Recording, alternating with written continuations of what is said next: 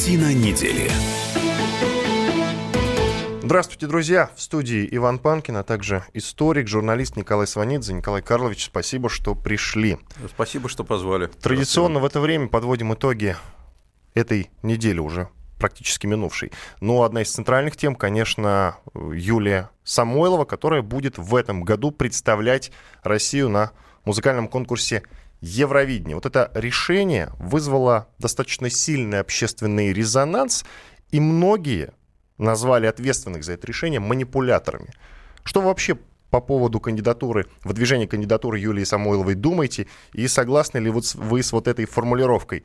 Э, те, кто приняли это решение, это манипуляторы. На мой взгляд, решение абсолютно прагматичное.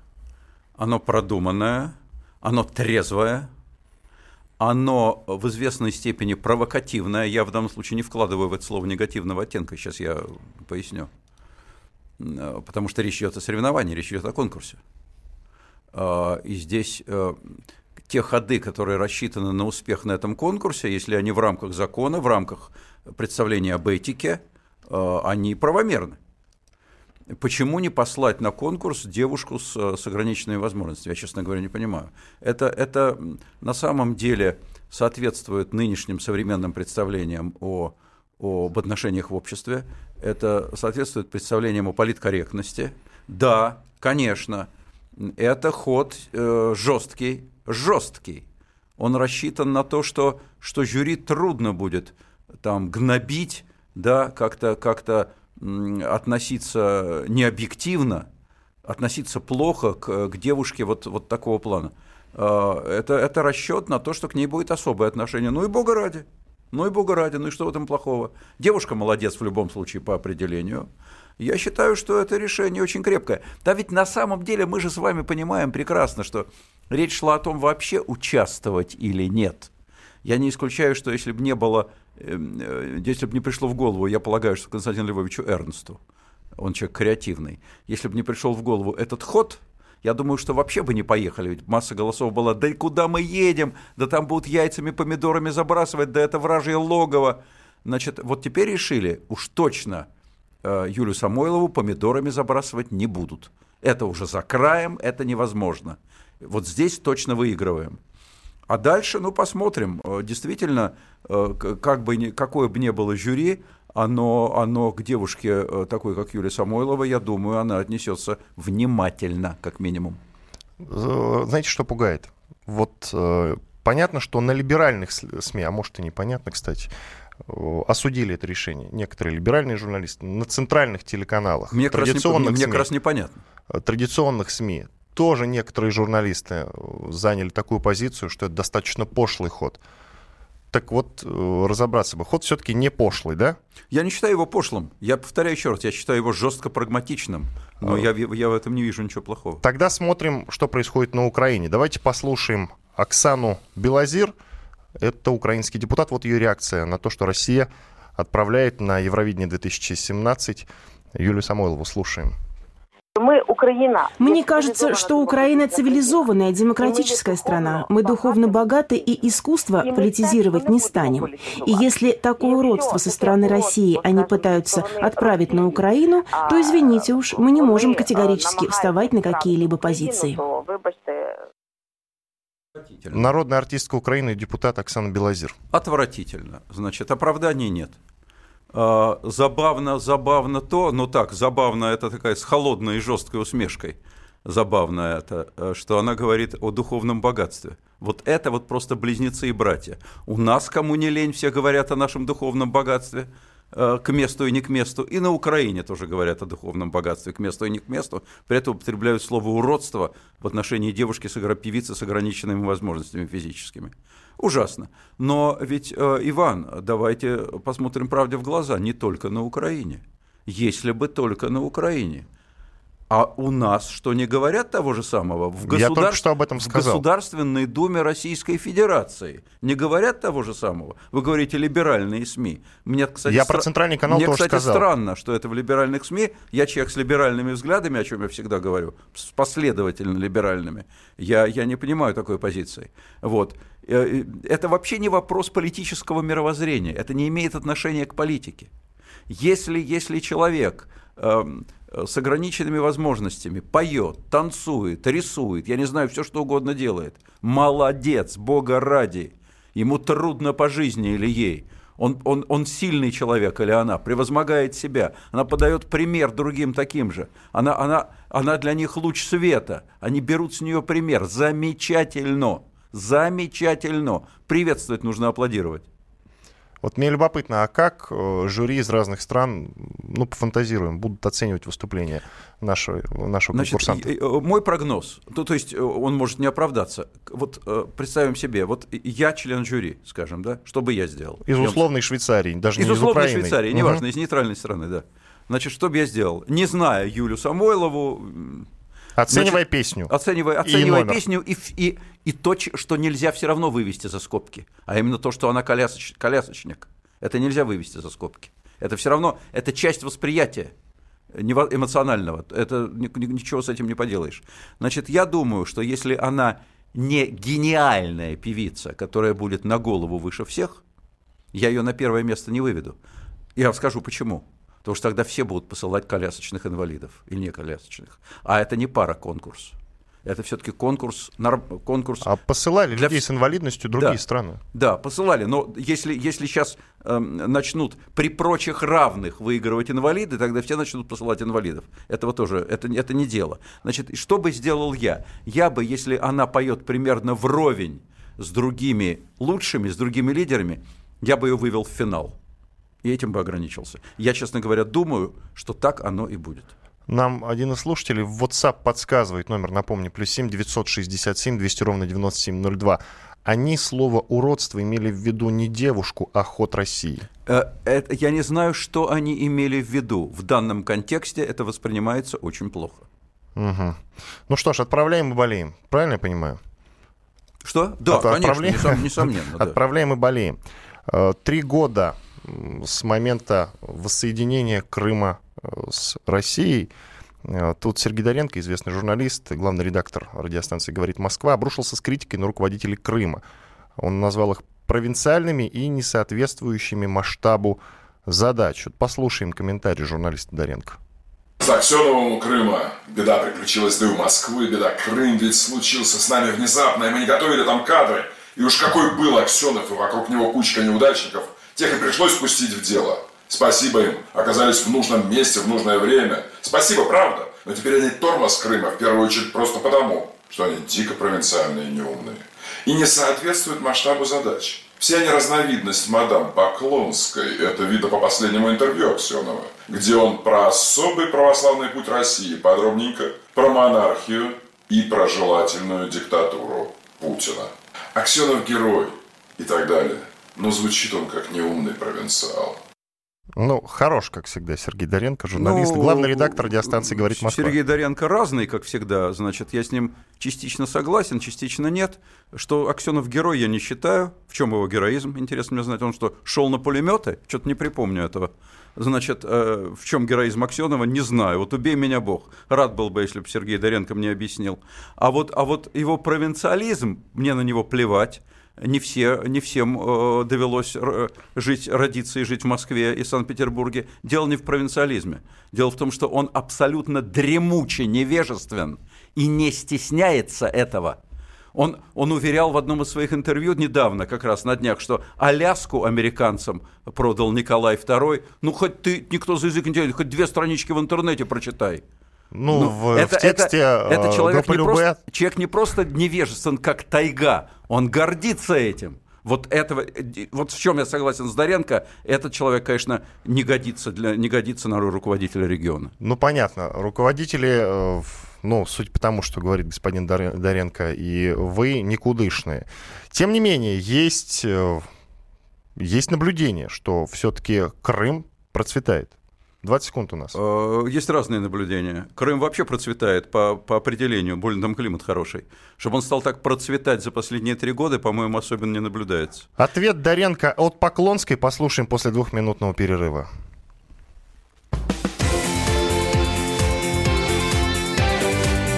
Картина недели.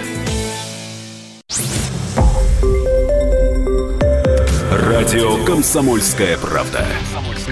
Более сотни городов вещания и многомиллионная аудитория. Ставрополь 105 и 7 FM. Эм. Севастополь 107 и 7 FM. Эм. Калининград 107 и 2 FM. Эм. Москва 97 и 2 FM. Слушаем всей страной.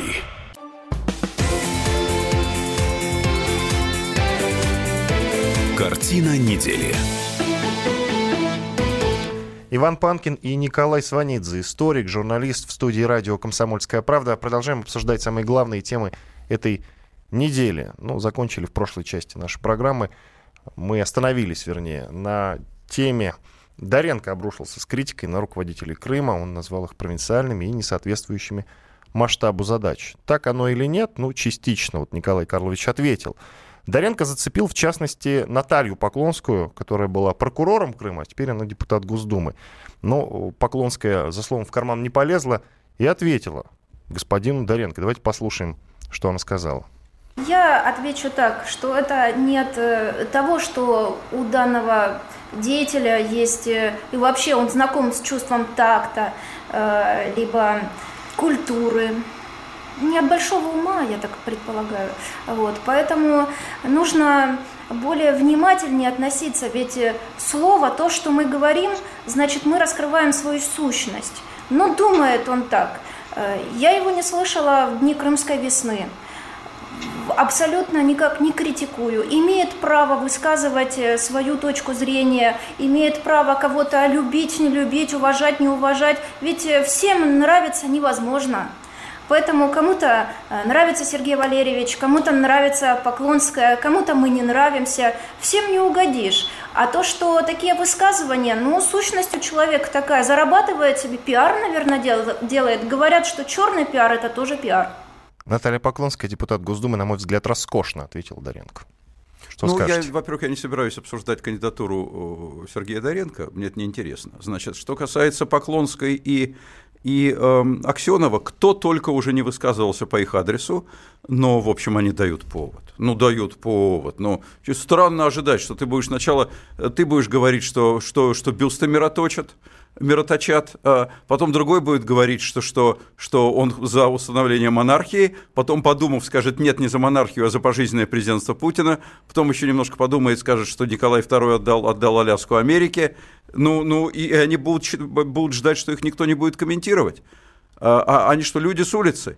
Одна бывший прокурор Крыма, сейчас депутат Государственной Думы, другой, другой э, глава, глава э, э, Крыма, субъекта Российской Федерации. Ну, или вы себя, ребят, держите за язык, или если вы говорите, так вы должны понимать, что кто-то вам будет отвечать и вас комментировать. Если вы думаете, что ваш статус дает вам право молоть чепуху, то вы глубоко ошибаетесь. Вы можете быть очаровательны, я это имею в виду, конечно, не Аксенова, а Поклонскую, его очаровательным не считаю. Вы, вы можете быть очаровательны, милы и прелестны. Ручку поцеловать – одно удовольствие. Но, но, извините, вы же не на тему ручки, вы на тему депутат Государственной Думы. К вам прислушиваются, вас цитируют. Но надо думать, что говоришь. Особенно она относится к Аксенову, который не обладает достоинствами Поклонской и ее обаянием.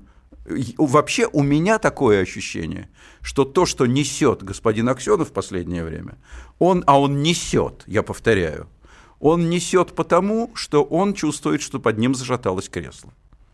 Значит, э, думаю, что это не случайно. Он бы, э, не знаю, какого он там ума, я его IQ не измерял, но человек он достаточно хитрый и опытный. И он бы не стал открывать рот и говорить на темы, в которых он ни черта не понимает, и вообще не его ума эти темы, если бы он не почувствовал, что под ним зашаталось кресло. Я думаю, что это его желание глубоко лизнуть нашего лидера, президента Путина, глубоко лизнуть своим шершавым, ласковым языком, достав ему через то место, которое лежит, до сердца, чтобы, чтобы Путин изменил свое мнение о нем, чтобы Путин передумал, потому что, по-видимому, у Аксенова есть основания полагать, что сейчас он не в фаворе в Кремле.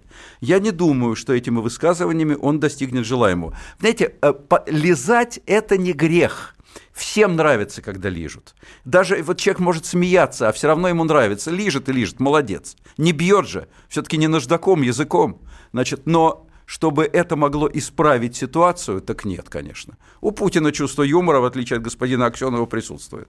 Поэтому он может э, отличить э, человека, который понимает, что он говорит, от человека, который просто несет, чтобы на всякий случай, а вдруг понравится. Вдруг найдет такую болевую точку и, и, и, и, и, туда, и, туда, и туда потрогает, и это, и это произведет сильное и положительное впечатление. Я думаю, это мой прогноз – что э, дни Аксенова на посту руководителя Крыма сочтены. Другой вопрос, что это может произойти не через неделю и даже не через месяц.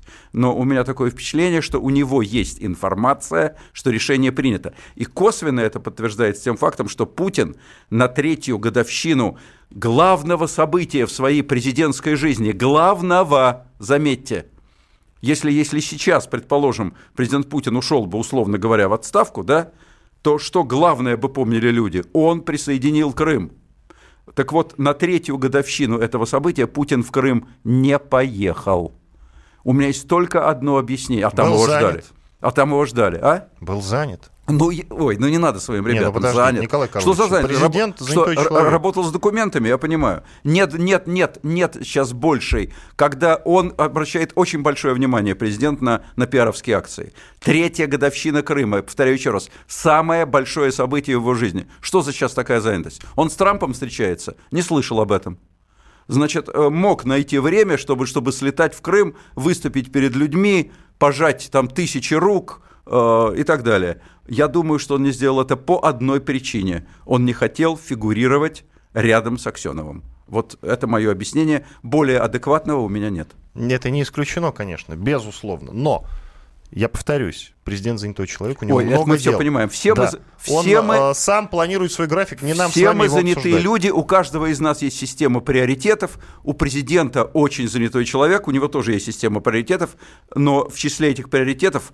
Крым, крымская третья годовщина, очень важное событие. Под это освобождаются от других занятостей. Давайте лучше послушаем, раз уж вы сказали, что Аксенов в последнее время, э, ну если выражаться совсем просто, жжет, Давайте послушаем его высказывание насчет э, монархии. Оно очень клеится с э, вашим мнением. Глава Крыма считает, уточню, что России нужна монархия, и все это очень хорошо складывается в такую мозаичку. Я напомню, что на этой неделе, э, ну, кто-то отмечал, кто-то нет, столетие с момента отречения Николая II от престола. Послушаем, что говорит про монархию Сергей Аксенов, глава Крыма. Считаю, что нам такая демократия в таком виде, вот которым она преподносится западными СМИ, не нужна. У нас есть свои традиционные православные ценности. Нашим людям хватает внутренних барьеров, поверьте, подавляющему большинству, чтобы держать себя в руках в правильной форме, в правильном настроении и так далее. И не вредить своему государству, своим родным, близким, другим гражданам, которые там живут рядом, проживают на соседней улице в одной стране. Так что вот демократия должна быть до определенных нормальных пределов. Сегодня, на мой взгляд, ну, России нужна монархия. Сергей Аксенов, глава Крыма. Насчет монархии, кстати, я бы не сказал, что это какое-то резкое такое высказывание. Оно, в принципе, нормальное и подкреплено э, некими внутренними выводами. А, Иван, ну то, что говорит Аксенов, это детский лепет. Во-первых, он, как потом выясняется, он путает монархию с диктатурой. Для него монархия – это самодержавие. Сейчас пол, полно стран э, э, имеют э, монархию, и тем не менее у них демократия реально. В Англии монархия, в Голландии, в Бельгии, в Швеции, в Японии монархия. Это развитые современные индустриальные, э, индустриальные страны. Э, он путает монархию с самодержавием образца Ивана Грозного. Потом выясняется, что он даже не монархию имеет в виду, а диктатуру. Потом выясняется, что он даже не диктатуру имеет в виду, а пожизненное президентство лично Владимира Владимировича Путина. Поэтому воспринимать всерьез то, что он говорит, он ссылается на какие-то западные СМИ. Какие западные СМИ? О чем вы, господин Аксенов? Вы читаете западные СМИ? Вы утро проводите за чтением Нью-Йорк Таймс, Вашингтон-Пост и газеты The Times – вот можно подумать, откуда он знает вообще про западные СМИ, этот э, уважаемый господин? При чем здесь это все? Ну, повторю еще раз, детский лепет, одно желание, все это выводится абсолютно за скобки, все это, все это абсолютно неинтересно, то, что он наговорил. Это не имеет никакого отношения к, э, к действительности. Правда только в том, что он хотел потрафить Путину. Не удалось, я думаю. Нам WhatsApp пишут, комментируют э, ваше заявление. 8, 8 967 200 ровно 9702. Вот среди прочего. Призывать к монархии – это как играть в царя горы. Представьте, 140 миллионов кандидатов. Макар написал нам это сообщение. Так, идем далее. К слову, что называется, тема к слову. На этой неделе вышел фильм CNN, который называется «Самый могущественный человек в мире». Фильм, как вы понимаете, скандальный фильм Владимире Владимировиче Путине. Вы, кстати, фильм смотрели, Нет. Николай Карлович? А, давайте послушаем вот впечатление Сергея Судакова, это политолог, американист, профессор Академии военных наук. А, поправлюсь. Послушаем в следующей части нашей программы, потому что минута осталась до конца этой части нашего эфира, а там достаточно длинный комментарий. В следующей части послушаем обязательно. А пока, а, вот зачем, как вы считаете, CNN вкладывалась в такой пиар? Все-таки производство такого фильма, это очень большие деньги. Фильм про Путина. Зачем он Америке? Потроллить Трампа – это вот один из, один из выводов. Ну, во-первых, э, не будем забывать о том, что такие эм, каналы, такие СМИ, как в частности CNN, обще, общемировые, они помимо политических целей ставят перед собой цели чисто прагматические, рейтинговые. Это интересная тема. Путин э, действительно один из самых привлекающих к себе внимание персонажей сегодня в мире. Другой вопрос, с каким знаком? Любовь, не любовь, но привлекает. Поэтому фильм о нем просто Уходим интересен. на перерыв. Картина недели. Радио «Комсомольская правда».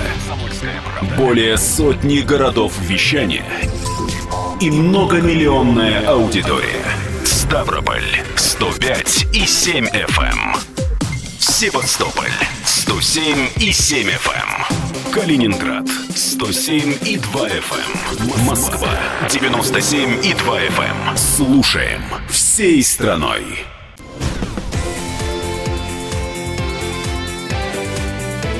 Картина недели. По-прежнему в студии радио «Комсомольская правда» Иван Панкин, а также историк, журналист Николай Сванидзе. Продолжаем обсуждать самые главные темы уже почти минувшей недели. Итак, фильм CNN «Самый влиятельный человек в мире» про Владимира Путина, президента России, вышел на этой неделе на телеканале CNN, как я уже сказал, и э, этот фильм стал самым обсуждаемым событием ну, если брать вот именно мировые СМИ, действительно, практически э, во всех ведущих странах мира обсуждали этот э, фильм CNN. Э, я уже анонсировал, что у нас есть комментарий Сергея Судакова, политолога, американиста, профессора Академии военных наук. Давайте послушаем, что он, посмотрев фильм, ну вот как он его оценил. Слушаем. Я посмотрел э, фильм, могу вам сказать следующее, что фильм э, на самом деле не оправдывает свое название. Э, дело в том, что могущество подменило демонизацией. Дело в том, что идет все та же разыгрывание либеральных карт, которые были еще во времена выборов Хиллари Клинтон. И прежде всего этот фильм направлен на противников Дональда Трампа и на ту часть команды Дональда Трампа, которая э, сейчас является колеблющейся. Та команда, которая осталась в наследство Дональда Трампа от Обамы. То есть это еще раз одно напоминание того, что информационная война, она продолжается усиливаться. Дело в том, что Фарид Закария, он достаточно известный человек, и он э, пользуется достаточно хорошей репутацией в Соединенных Штатах Америки, но исключительно среди демократических сил, ни, ни в коем мере не среди республиканцев. Так вот, Фарид Закария здесь выступает определенным рассказчиком, но рассказчиком, который не дает никакой новой информации. То есть, по большому счету, он пересказывает те события, которые уже многие средства массовой информации и так говорили.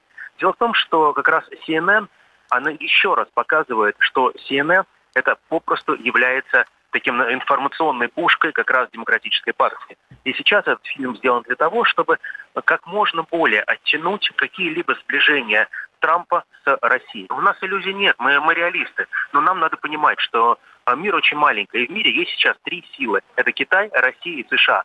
Нам все равно, хотим мы того или не хотим, нам придется взаимодействовать э, с Соединенными Штатами Америки. Так вот, формат взаимодействия, он также определяется тем, насколько будет правильно подготовлена первая встреча, насколько будет правильно подготовлен информационный фон. Так вот, мы сейчас видим, сейчас, что либеральные СМИ американские делают все для того, чтобы как раз а, те встречи, которые пройдут в том числе на полях двадцатки, они были менее качественные, что они были, проходили на том информационном поле, которое является негативным для Соединенных Штатов Америки. И самое главное, задача либеральных СМИ сделать так, чтобы эти встречи были нерезультативны для России. Сергей Судаков, политолог-американист, профессор Академии военных наук о фильме «Самый влиятельный человек в мире» про Владимира Путина.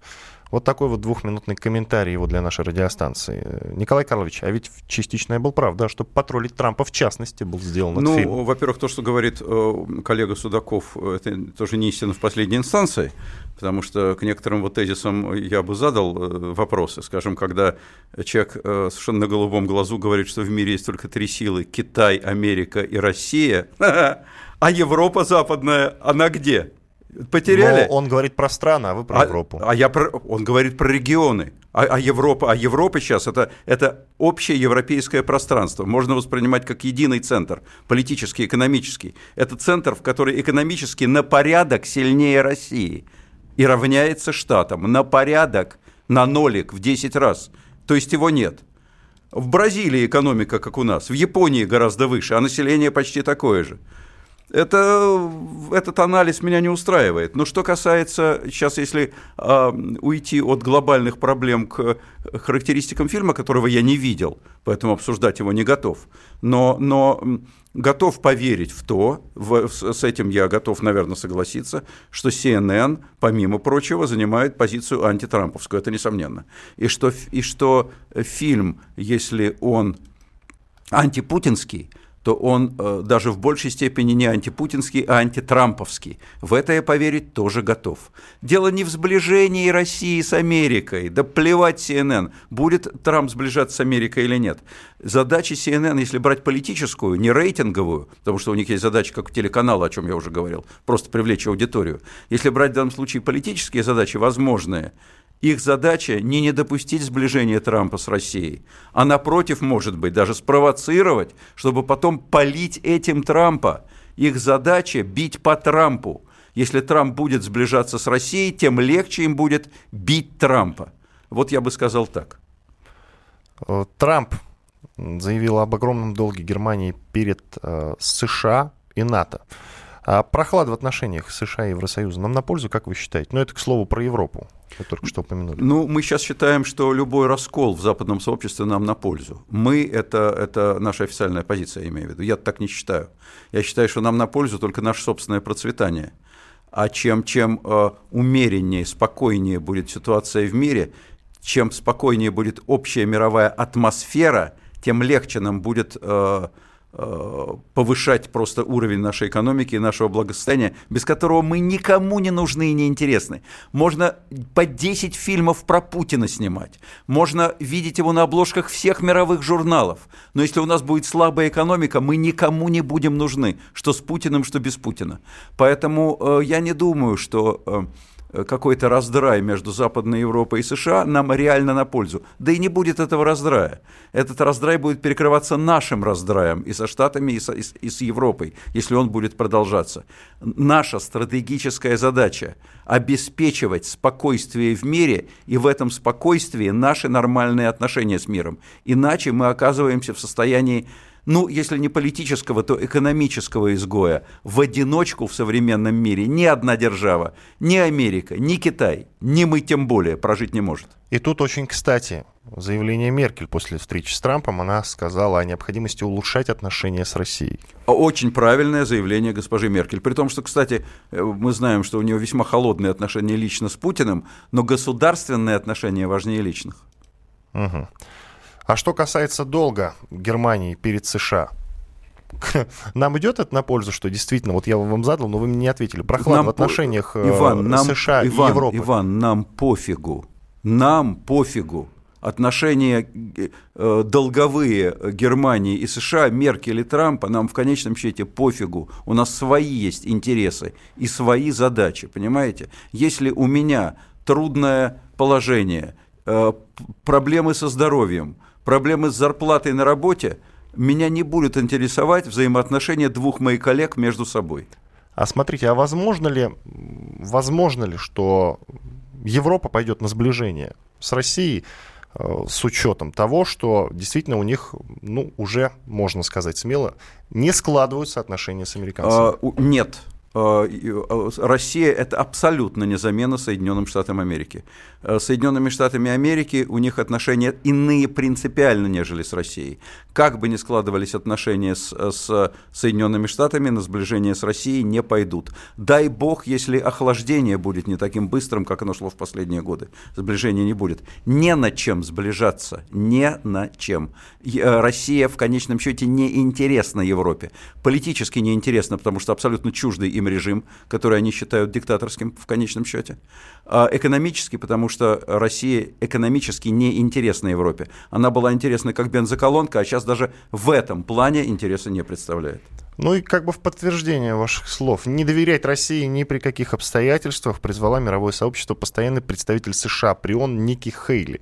Заметим, что это представитель уже трамповский. Это не обамовская девушка это уже трамповская девушка. И вот она говорит такие жесткие слова. Это к тому, что я неоднократно говорил о том, что нам не выгоден Трамп в качестве президента США. Но тут э, от нас ничего не зависит и не зависело. Мы выбирали из двух зол. Мы, мы, мы вообще никого не выбирали. Выбирал американский в народ. В этом фильме, CNN-овском, извините, был такой акцент на то, что действительно Путин повлиял на выборы. Ну, может быть, в какой-то мере, может быть, в какой-то мере и повлиял. Э, но если повлиял, то, то это, если это была победа, то это была пирровая победа.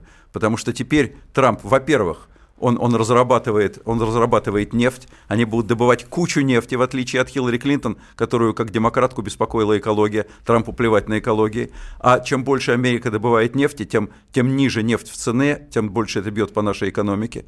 И потом Трамп сейчас, чтобы продемонстрировать тому же каналу CNN, тем же демократам, которые большую часть американских избирателей составляют, что он не имеет отношения к России, что он не дружит с Путиным и не пляшет под его, под его дудку, будет дистанцироваться дистанцироваться от Путина намеренно. И это тоже не в наших интересах. Смотрите, какой любопытный момент. Вот если все эти темы, которые мы вот последние пять минут обсуждаем, соединить воедино, то вот какая картина вырисовывается. Идет раскол в мире. Получается, что Америка сама по себе, Европа сама по себе, Россия сама по себе. Э, или вы так не считаете? А, да, согласен с такой оценкой. Вот. Это все в известных пределах, конечно. Это, это раскол не такой, не, не, до, не, до, не, до, не до центра Земли, но сейчас именно тенденция такая. Угу. А как в подобных обстоятельствах выходить из этих самых обстоятельств в России, как вы считаете? Ну, как аналитик. России нужно э, проводить, если в данном случае речь идет о международной политике, России нужно проводить такую международную политику, которая не, будет содержать поменьше понтов, и поменьше пиаровских акций, а, и побольше того, что пойдет на пользу нашей экономике. У всякой современной страны международная политика – это служанка ее экономических интересов. Каждая страна добивается на международной арене того, что выгодно ей для подъема экономики и для подъема благосостояния ее граждан. Вот единственный выход.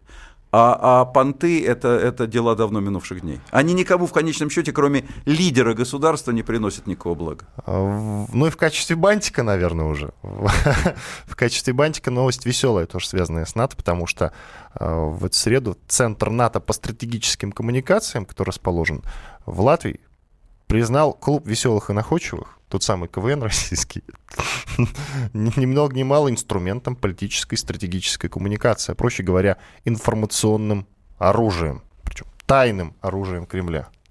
Ну, во-первых, не тайная.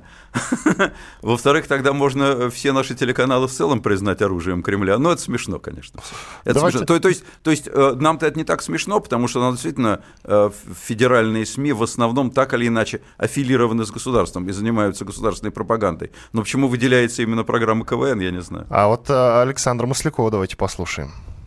Если им больше нечего обсуждать, пусть обсуждают это. А я бред э, комментировать не собираюсь. Мне интересно, мне нет только. Ну, ей-богу же, ну. Ну, если бы они команду собрали и подали заявку, ну, еще куда ни шло, было бы интересно. Кстати, действительно хорошая идея насчет команды НАТО на КВН. Представляете, по Первому каналу показывают. Ну да, но правда должен к этому сказать, я очень уважаю Александра Васильевича Маслякова, но сравнить нынешний КВН с КВНом несколько лет давности я уже не могу. Но это и не его вина в шутки. Шутки, шутки, шутки пресные и про начальство только ласковое. Иван Панкин, Николай Сванидзе, историк, журналист. Спасибо, что были с нами. Сейчас э, три минуты еще вот буквально в следующем блоке.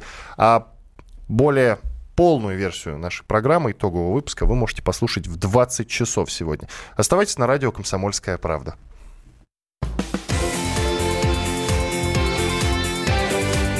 Картина недели. Радио «Комсомольская правда». Более сотни городов вещания и многомиллионная аудитория. Ставрополь 105 и 7 FM. Эм. Севастополь 107 и 7 FM. Эм. Калининград 107 и 2 FM. Эм. Москва 97 и 2 FM. Слушаем всей страной.